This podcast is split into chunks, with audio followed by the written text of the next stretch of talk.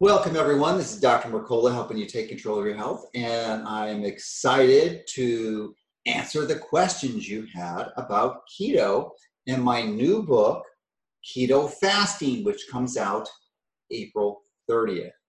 It really is a follow up to my uh, top best selling book, Fat for Fuel, which came out two years ago, and really provided the foundational basis for how you need to implement a keto diet to benefit and receive the maximum amount of, metabolic uh, improvements.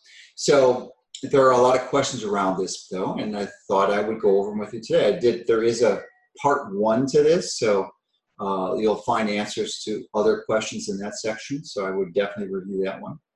And uh, but we'll continue with some of the further um, questions that were asked. So our first question, um, uh, set of questions comes from about the truths and myths about keto. So Maxi1 asked, how does this differ from paleo? And I think that's a great question. And I will expand it to not only paleo, but keto, cyclical keto, and a calorie restricted diet because there's a lot of confusion around the, these terms and there should be because it's not really well defined anywhere. So paleo has been around a long time and that essentially refers to a ancestral way of eating eating where you're focusing on healthy foods avoiding non-organic gmo foods and really eating ancestors uh, or foods that our ancestors focused on so that doesn't necessarily re- relate to any way, shape, or form to the amount of calories you're eating or the type of calories or the timing. Uh, it's a healthy way to eating for sure. And I think um, if you integrate, you can easily integrate paleo into keto. So, what is keto? Keto is a form of eating that uh, essentially restricts your carbohydrates and uh, probably total calories too, but carbohydrates being the main one, and certainly protein. You can't have hundreds of grams of protein and no carbs and think that's going to work. Uh, well, actually, that could work for a while, like the carnivore diet, but that's a, that's a tangent. So, because essentially, if you eliminate carbs, you will force your body to deplete its glycogen stores. That's the form of glucose storage that your body has, typically in your liver, but it's also in your muscles. And as a result of that glycogen depletion, you really force your body to find an alternate energy source. And that thankfully we have a source as stored as fat. Um, certainly mammals have this ability to do this and the most classic example would be bears you know understand this they go to sleep and they're hibernate for three to four months three to four months uh, whales are another example they go for months without eating a morsel so they've adapted, and we have the same metabolic capacity to eat, to go without food for a while. It's really, in many cases, not months, but a, a lot longer than most of us are doing. Because Sachin Panda out of the uh, Salk Institute of California, really a brilliant researcher, is uh, helped us understand that 90% of the people in the United States eat more than 12 hours a day. So they're, they're not, it's not a time restricted eating, and certainly the, that, that is an element of uh, I think, a healthy diet, not necessarily paleo, or not necessarily a calorie restricted diet, which is merely restricting the amount of calories that you're normally des- uh, designed to maintain your uh, health uh, by 20, 30%. Uh, and I don't think, for most people, it's not necessary. Essentially, and this is really the only form of diet that has been um, identified or observed to really improve longevity in most animals and in even humans. So, and even insects. So it's it's a powerful strategy for sure. But you can achieve those same benefits without going through the calorie restriction because calorie restriction is uh, the compliance for that is notoriously horrendous. Very, very few people can do it. Certainly, we're looking at one or two people out of a hundred with that. So, and, and, and I think it's good because it's, you know, I think the reason for the lack of compliance is it's not a healthy approach. So, keto is low carb, and I think the ideal sweet spot is really what I described in Fat for Fuel, and certainly in keto fasting, is cyclical ketosis. So you engage in a process of keto for a while. How long? As long as it takes your body to convert to burning fat for fuel. And the way you'll know that is you start to release ketones in your blood, which are water soluble fats produced by your liver and burned as energy. And a surplus is it can be measured in your blood by a blood test. You can also measure your breath and your urine, but the blood's the most accurate. And we are above 0.3, 0.5 millimoles. Then you know you're in ketosis and you have the ability to burn fat for fuel. And you're what's considered metabolically flexible. So once you achieve this through a keto approach, and this could take a week, two weeks, a, full, a month, maybe longer if you're metabolically injured, like many people who are severely overweight, and certainly a large number of those people, pun intended, in the United States, one third to 40% of the population in most, if not, if many, if not most states. So once you know those individuals may take a little bit longer than four weeks but i said the, the average person is four weeks. And if you're not that overweight which is typically a, a sign of resistance to metabolic flexibility then it might take a week or so. So whenever you're burning ketones then you can go into cyclical keto because i and the foundational reason for this is so important to understand so i'm repeating it because i did go over this in the last presentation is that if you maintain yourself on chronic keto or continuous keto, I think you are just asking for complications and disasters. It's not a good strategy. And I think it will invariably hurt you. So you want to essentially replicate a feast and famine, feast and famine. And with the partial fasting and cyclical keto or keto fasting, which is an advanced form of cyclical keto, because one or two days a week, you won't be eating hardly any food. You'll be eating 90% less food uh, 95% less food, maybe three or 500 calories, and that's it for a 42 hour period. And that essentially will uh, reproduce, replicate, and provide this almost identical benefits as calorie restriction will, because you'll be getting that uh, reduced amount of calorie over the calories over the week, but you won't be suffering. In fact, you'll be feasting. You can have it eat as much as you want the day after a partial fast no limit, except that I think it's still wise to honor the time restricted eating or intermittent fasting on a regular basis. And for most of us, I think that should be about six hours. If some people you struggle with that, then eight. But I, I don't think you should be eating any more than eight hours a day.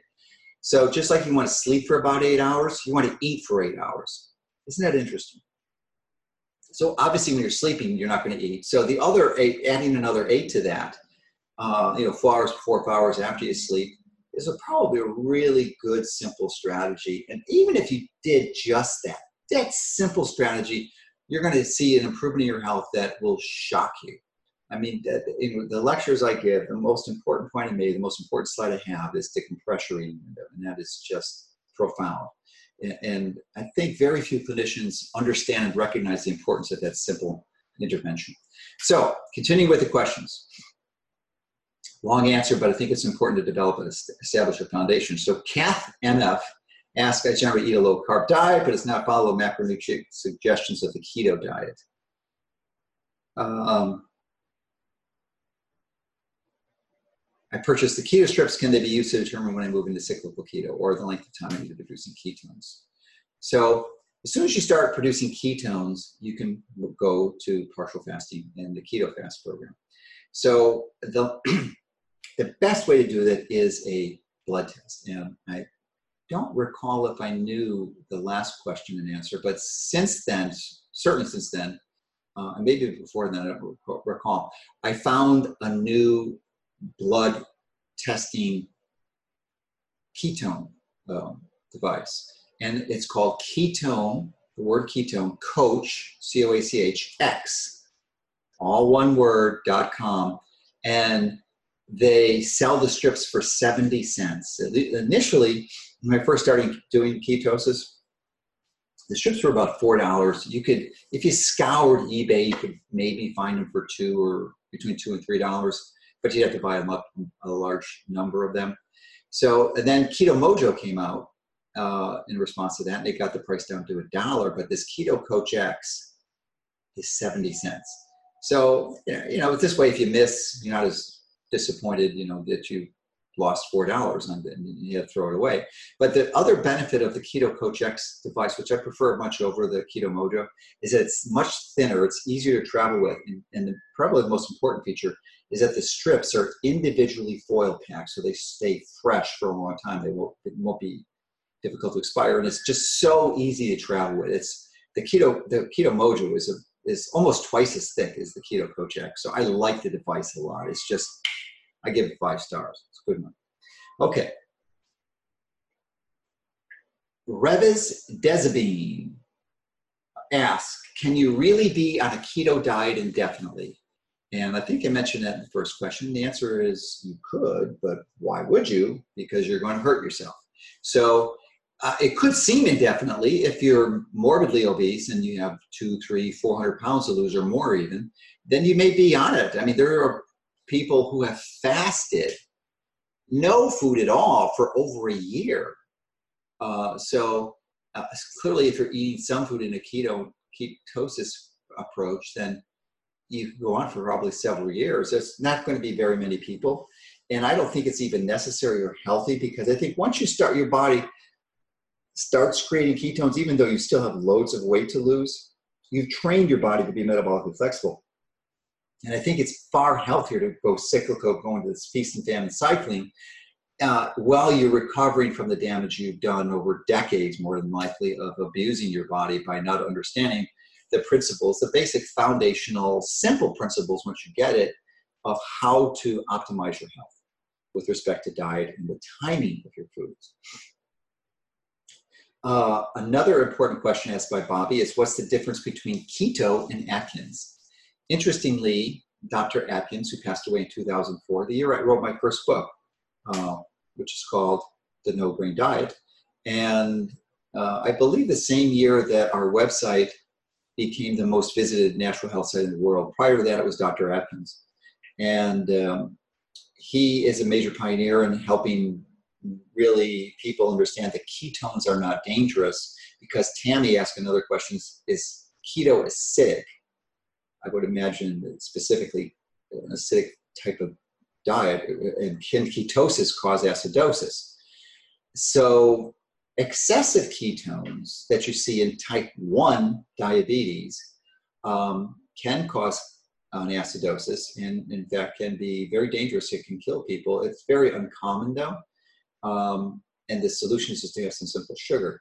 But if you are not a type 1 diabetic, and not many people are, uh, you would know if you are, uh, then it's it's almost physiologically impossible to go into metabolic acidosis from ketones. And the ketones are are not acidic at physiological levels. And in fact, they do the exact opposite. They're, they are probably one of the most important biological signaling molecules that you're, you can possibly produce Now, let me modify that. That that most people aren't producing, because I would say it's less than five percent of the people in the country are producing these. Maybe it's ten percent, but I think it's probably under five percent. Considering eighty-five percent of people aren't even, no, ninety percent of people aren't even eating time restricted. So I think that's safe. So Emma goes on to ask, I've heard mixed stories whether keto is healthy long term or not, which is true.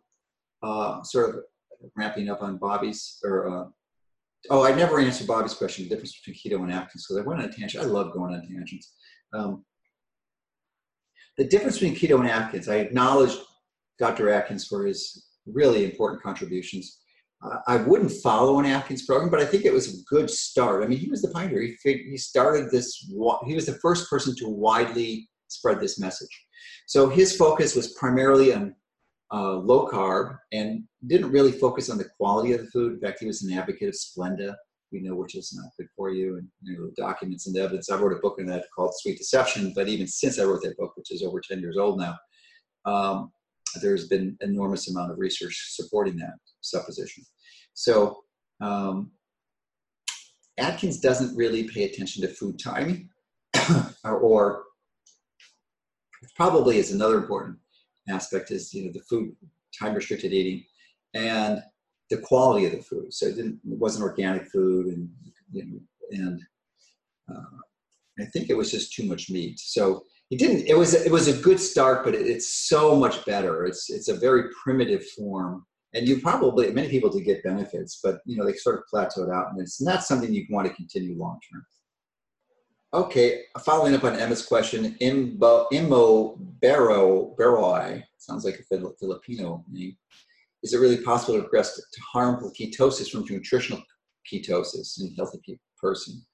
Uh, anything's possible more than likely, but it's pretty close to physiologically impossible. I mean, you could convert to type 1 diabetes.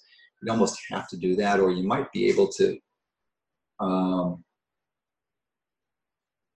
I don't know how you would. I mean, there might be drugs to eliminate insulin from your system, you know, that can block it or bind to it. it. Essentially, that's what it is. Type 1 diabetes is you have no insulin. So if you eliminate insulin, that's the only, in your body making excess ketones, then you can go and have problems. But essentially, it's almost impossible. Um,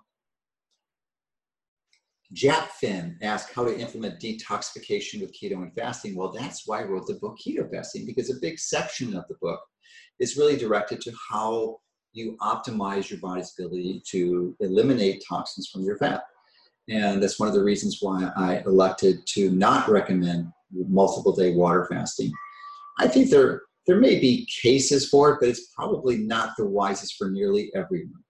Um, I may change that position, but right now I'm pretty convinced it's pretty rational strategy.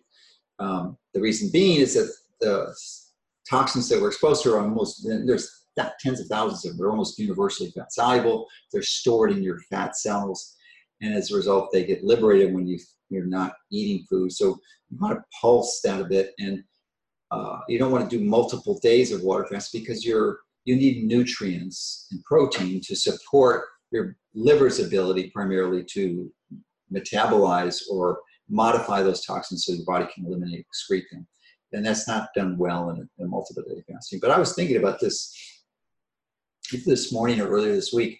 And it's interesting how we go through cycles because intermittent fasting is a form of fasting. It's a 16 day, 16 hour to 18 hour restricted eating window. So you're not eating anything in those that, that, that time. So that's one form of fasting. Then on top of that, you do the partial fast, and you do the intermittent fasting every day. And I may change that again too, but I just really think it, to me, it just doesn't make sense not to do it. I don't know of any biological reason that it would be unnecessary uh, or counterproductive.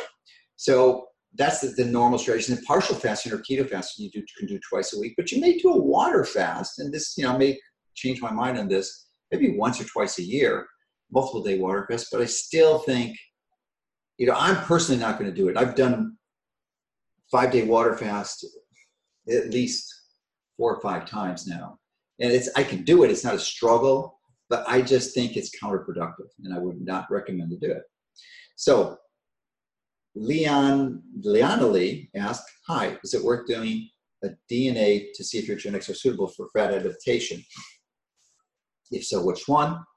Are you allowed to take supplements with salts, black coffee, and water fast? So you don't need to do your DNA testing for to do this. It's really uh, appropriate for just about everyone except four categories, which you know is really important to understand. If you have an eating disorder, you don't want to do this.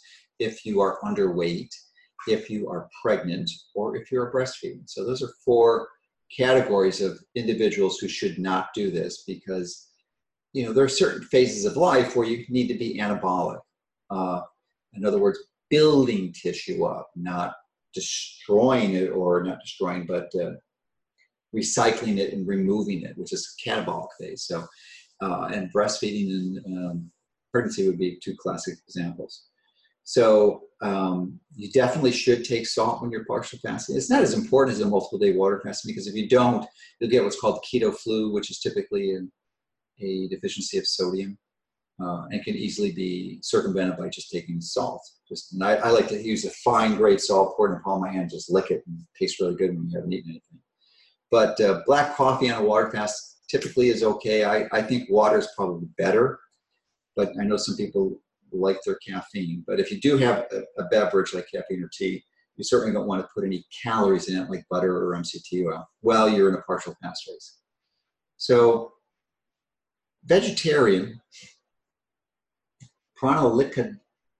Leica Cade 70, probably a 49 year old vegetarian, um, ask, I'm a vegetarian, don't consume eggs, so how to follow the keto diet?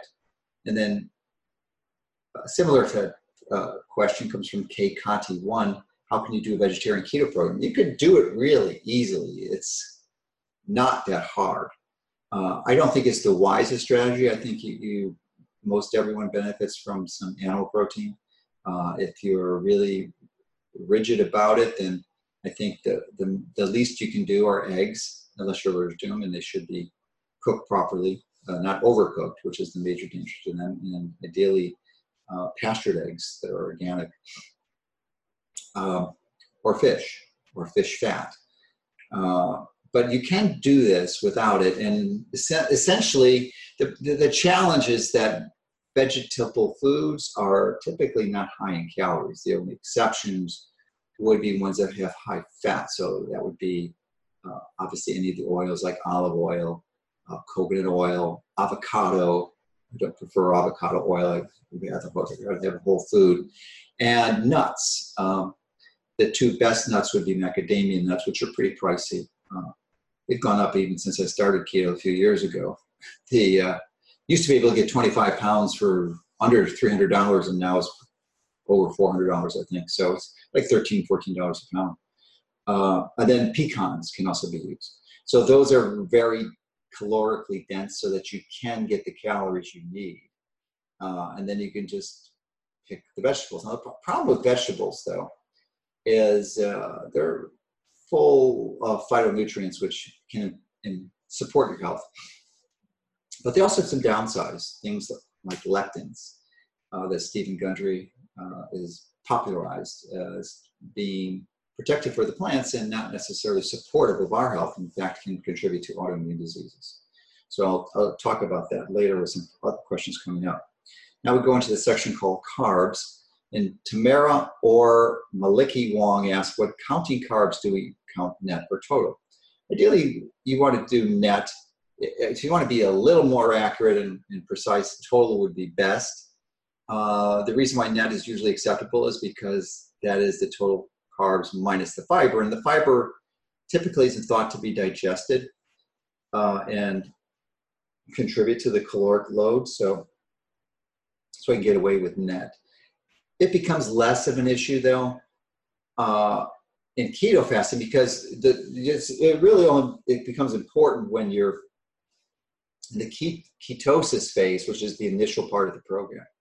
So when you're have attained metabolic flexibility, your body has the ability to essentially switch more easily back and forth. So you don't have to be as rigid with the with the carb restriction.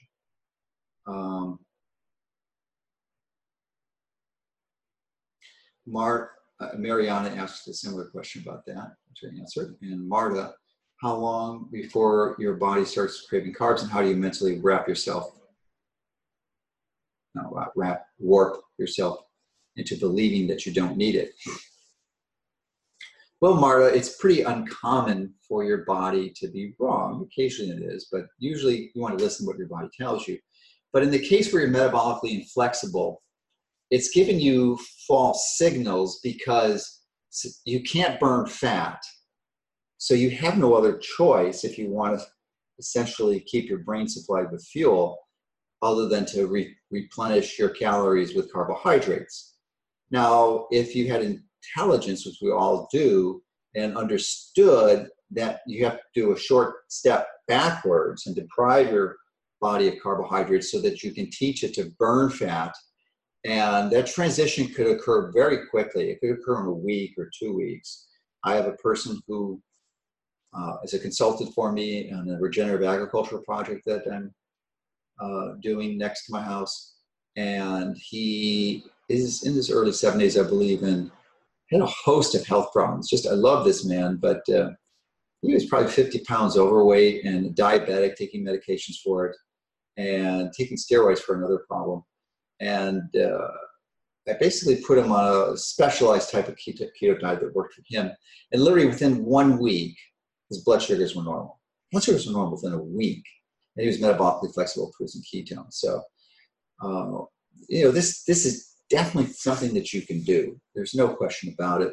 Uh, and you just have to have a little self-discipline and willpower in that transition period. And yes, there's no question it's going to be a bit challenging, but it's okay. You know, it's this is a marathon. It's not a sprint. And there were loads and loads and loads of questions about cholesterol levels. And there is so much confusion about this. Now, I recently interviewed Malcolm Kendrick, who's a physician like myself, a family physician, and just really an astute reader of the literature and sort of passionate about this area. And really, he's one of the, the uh, leading writers in this field, from my viewpoint, and along with Zoe Harcombe, who really have provided us with a perspective and framework to understand that total cholesterol levels are virtually worthless. Let me highlight that.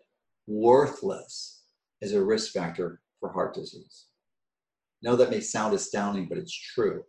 So you can basically ignore them. And yes, even if you have familial hypercholesterolemia, because it's not the cholesterol that's a problem. There's a, a whole wide variety of other metabolic factors that is associated with it. And as he eloquently eloquently explains in an upcoming interview I'm doing with him, which will probably publish in, in a month or so, um, it has more to do with plasminogen. And the plasminogen dis- disturbances in that physiology. And when it is disrupted, then you can lead to clots, which can obstruct blood flow and cause things like heart attacks and stroke. So he relates many anecdotal examples, which I was shocked to hear. I didn't realize it, but a, a dozen or more people who've had cholesterol levels seven, 800, living to be 90 or 100 years old, not having any incidence of heart disease at all. You know, previously I thought that those were the only exceptions. That those people probably should consider something like a statin. And statins do lower cholesterols, but more importantly, they appear to provide some benefit in heart disease. Overall, I don't know that that's true. There's this massive distortion that, that is used to confuse and deceive you of the uh, difference between relative and absolute risk. So uh, they will promote the side effects as a absolute risk. So the risk of side effects are only one or two percent. When in actuality, it might be a 50% increase in these side effects or a 100% increase. So they, you know, whatever is convenient to support their recommendation of the drug company, they'll use those statistics and they will be technically correct. They're not lying, but they're abusing the perception and using it to twist the truth. So uh, they don't really save many people's life, but the benefits that statins do provide aren't related to lowering cholesterol at all. They're lower, they're probably another number of different mechanisms. Uh, could be increasing nitric oxide, could be increasing the NRF2 pathway, and or medically increasing internal antioxidants. So the bottom line though is do not, do not waste your time worrying about cholesterol and do not take a statin. Yes, they do provide some benefits, but you can get those benefits less expensively with virtually no risk by a, oh, a wide variety of other strategies, which I discussed in my interview with Dr. Kendrick. So fasting. Dino Palomino another Italian asked, Does having coffee with half and half break your fast? Itzlin asked, Does drinking coffee in the morning mess up my first meal and final meal at 7 p.m.? Well, Itzlin, your final meal is too late unless you're going to bed at 11 o'clock.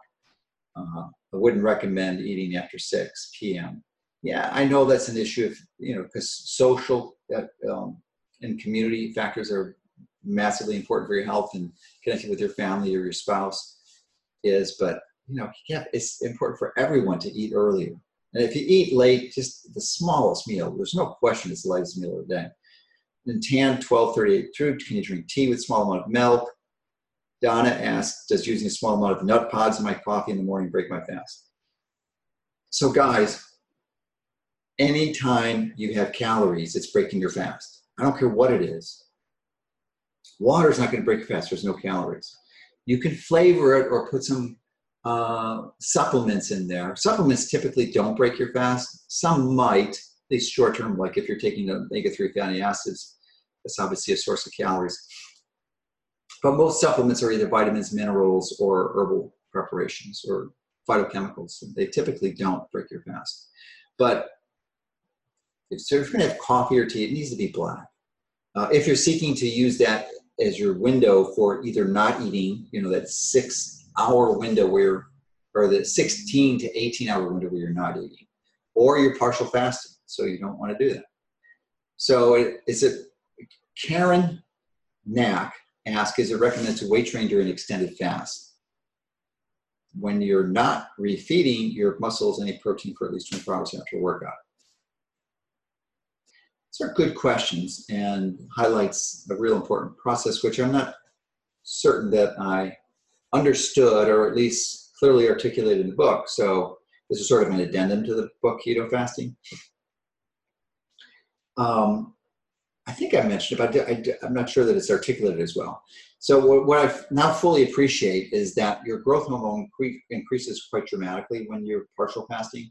It does a little bit when you're intermittent fasting, but the partial fast, which is a 42 hour fast on three to 500 calories, uh, that morning after you've had only those three to 500 calories the previous day, and then the first, the last meal before that was 18 hours ago. So in other words, you're 42 hours without eating, your growth hormones are pretty high, typically two to 300% higher. So that ideally, folks, is when you want to work out, especially strength training. So right before your first meal of the next day, your first refeed, is when you want to train. That's exactly what I did this morning. I didn't eat yesterday. Um, I lost four pounds, which is not something I'm seeking to do, but it just happens pretty much every. It's really difficult for me to lose less than four pounds when I partial fast, which I don't lose when I'm doing intermittent fasting. I've almost never lose weight. So, and it's not that you're losing muscle mass here; you're losing water. That's all water, because you're depleting your glycogen stores, which is healthy to do. And glycogen actually requires water to be stored. So when you're burning your glycogen, you're also releasing water. So you're not losing lean muscle tissue, especially with, the keto fast, because keto fast, you're eating still 50% of your protein intake. So you, and even if you didn't, there's pretty supportive evidence that fasting uh, inhibits protein breakdown. So uh, there's some in, intriguing molecular mechanisms that contribute to that. So, so the thing is that you do the strength training after you've done the partial fast day, and then you plan. And then you know I'm finishing my hour workout my with my uh, my coach, my personal trainer, and uh, you know the, I'm looking at the clock saying, I mean, I'm really going to enjoy my food when I finish this workout. And uh, as part of my regenerative agriculture project, I have like 50 blueberry bushes, and this is the season for blueberries. So I picked up. I had in the car waiting to go home was like Know, pint or a quart of blueberries I was eating on the way home, which was just so good. Uh, it's interesting. These blueberries are seems like it's like a, almost a four week harvest period, which I didn't realize was the first year I'm harvesting that. So it's really good. So then you, after you do the strength training, you are eating a lot of good food. And I mentioned the blueberries, but you can have regular fruits after that. And the, the benefit of that is that, you know, you've, you've done your strength training fasted, your growth hormone is high, insulin levels low, you've flip the switch on building muscle mass, and then you go and increase your insulin. You activate mTOR with high carbs, healthy carbs, like healthy fruit, organic fruit, uh, ideally stuff you grow yourself. And uh, then you have extra protein too, protein that is full of branched chain amino acids that will activate mTOR. So the protein does that, and the extra carbs do, do that. So and you get out of you phase out of autophagy. You don't want to be recycling and repairing, you want to be building muscle mass in, in your other tissues because your stem cells have been activated during the partial fast, and now you have activated stem cells that can direct their energy to, to repair, which is exactly what you want to do. So now we go into some medical conditions. And Slick Pa asks, in ketosis, do you address how type 2 diabetic can benefit from this lifestyle? No, in keto fast, not in ketosis. And I do. Interesting. Oh, the other condition, you know, I, I don't know if I neglect to mention, but the person, my agricultural expert that I was helped mentoring through this process, he had type 2 diabetes. His blood sugar is 130 150, and basically his blood sugar is 90. I mean, this is like after It's it's under three weeks. I think it's somewhere two or three weeks on this program. So it, this turns it around. It, this will cure virtually, and I use cure in the strictest definition. It, as long as you follow it long term, every type of type two diabetes. It's just you have to be able to follow it uh, and comply. Not well comply, just understand it and implement it. Now there may be some minor tweaks in that, but it will. I mean, there's no question because it why? Because it addresses the foundational reason why people have type 2 diabetes, which is insulin resistance. The insulin receptors sensitivity is blunted. So as a result of that, you need more and more levels of insulin to get the same beneficial action because insulin is good. Insulin isn't evil. You don't want low levels of insulin the rest of your life, and certainly no levels of insulin. That's called type 1 diabetes. So it's just like the feast and famine, feast and famine in, keto fast is that you feast and famine, high insulin, low insulin, high insulin, low insulin. Not necessarily high, but higher insulin. So because insulin it, it generates some really important anabolic or muscle building signals and you definitely want it high, elevated or higher than it is when you're fasting uh, to get the benefits.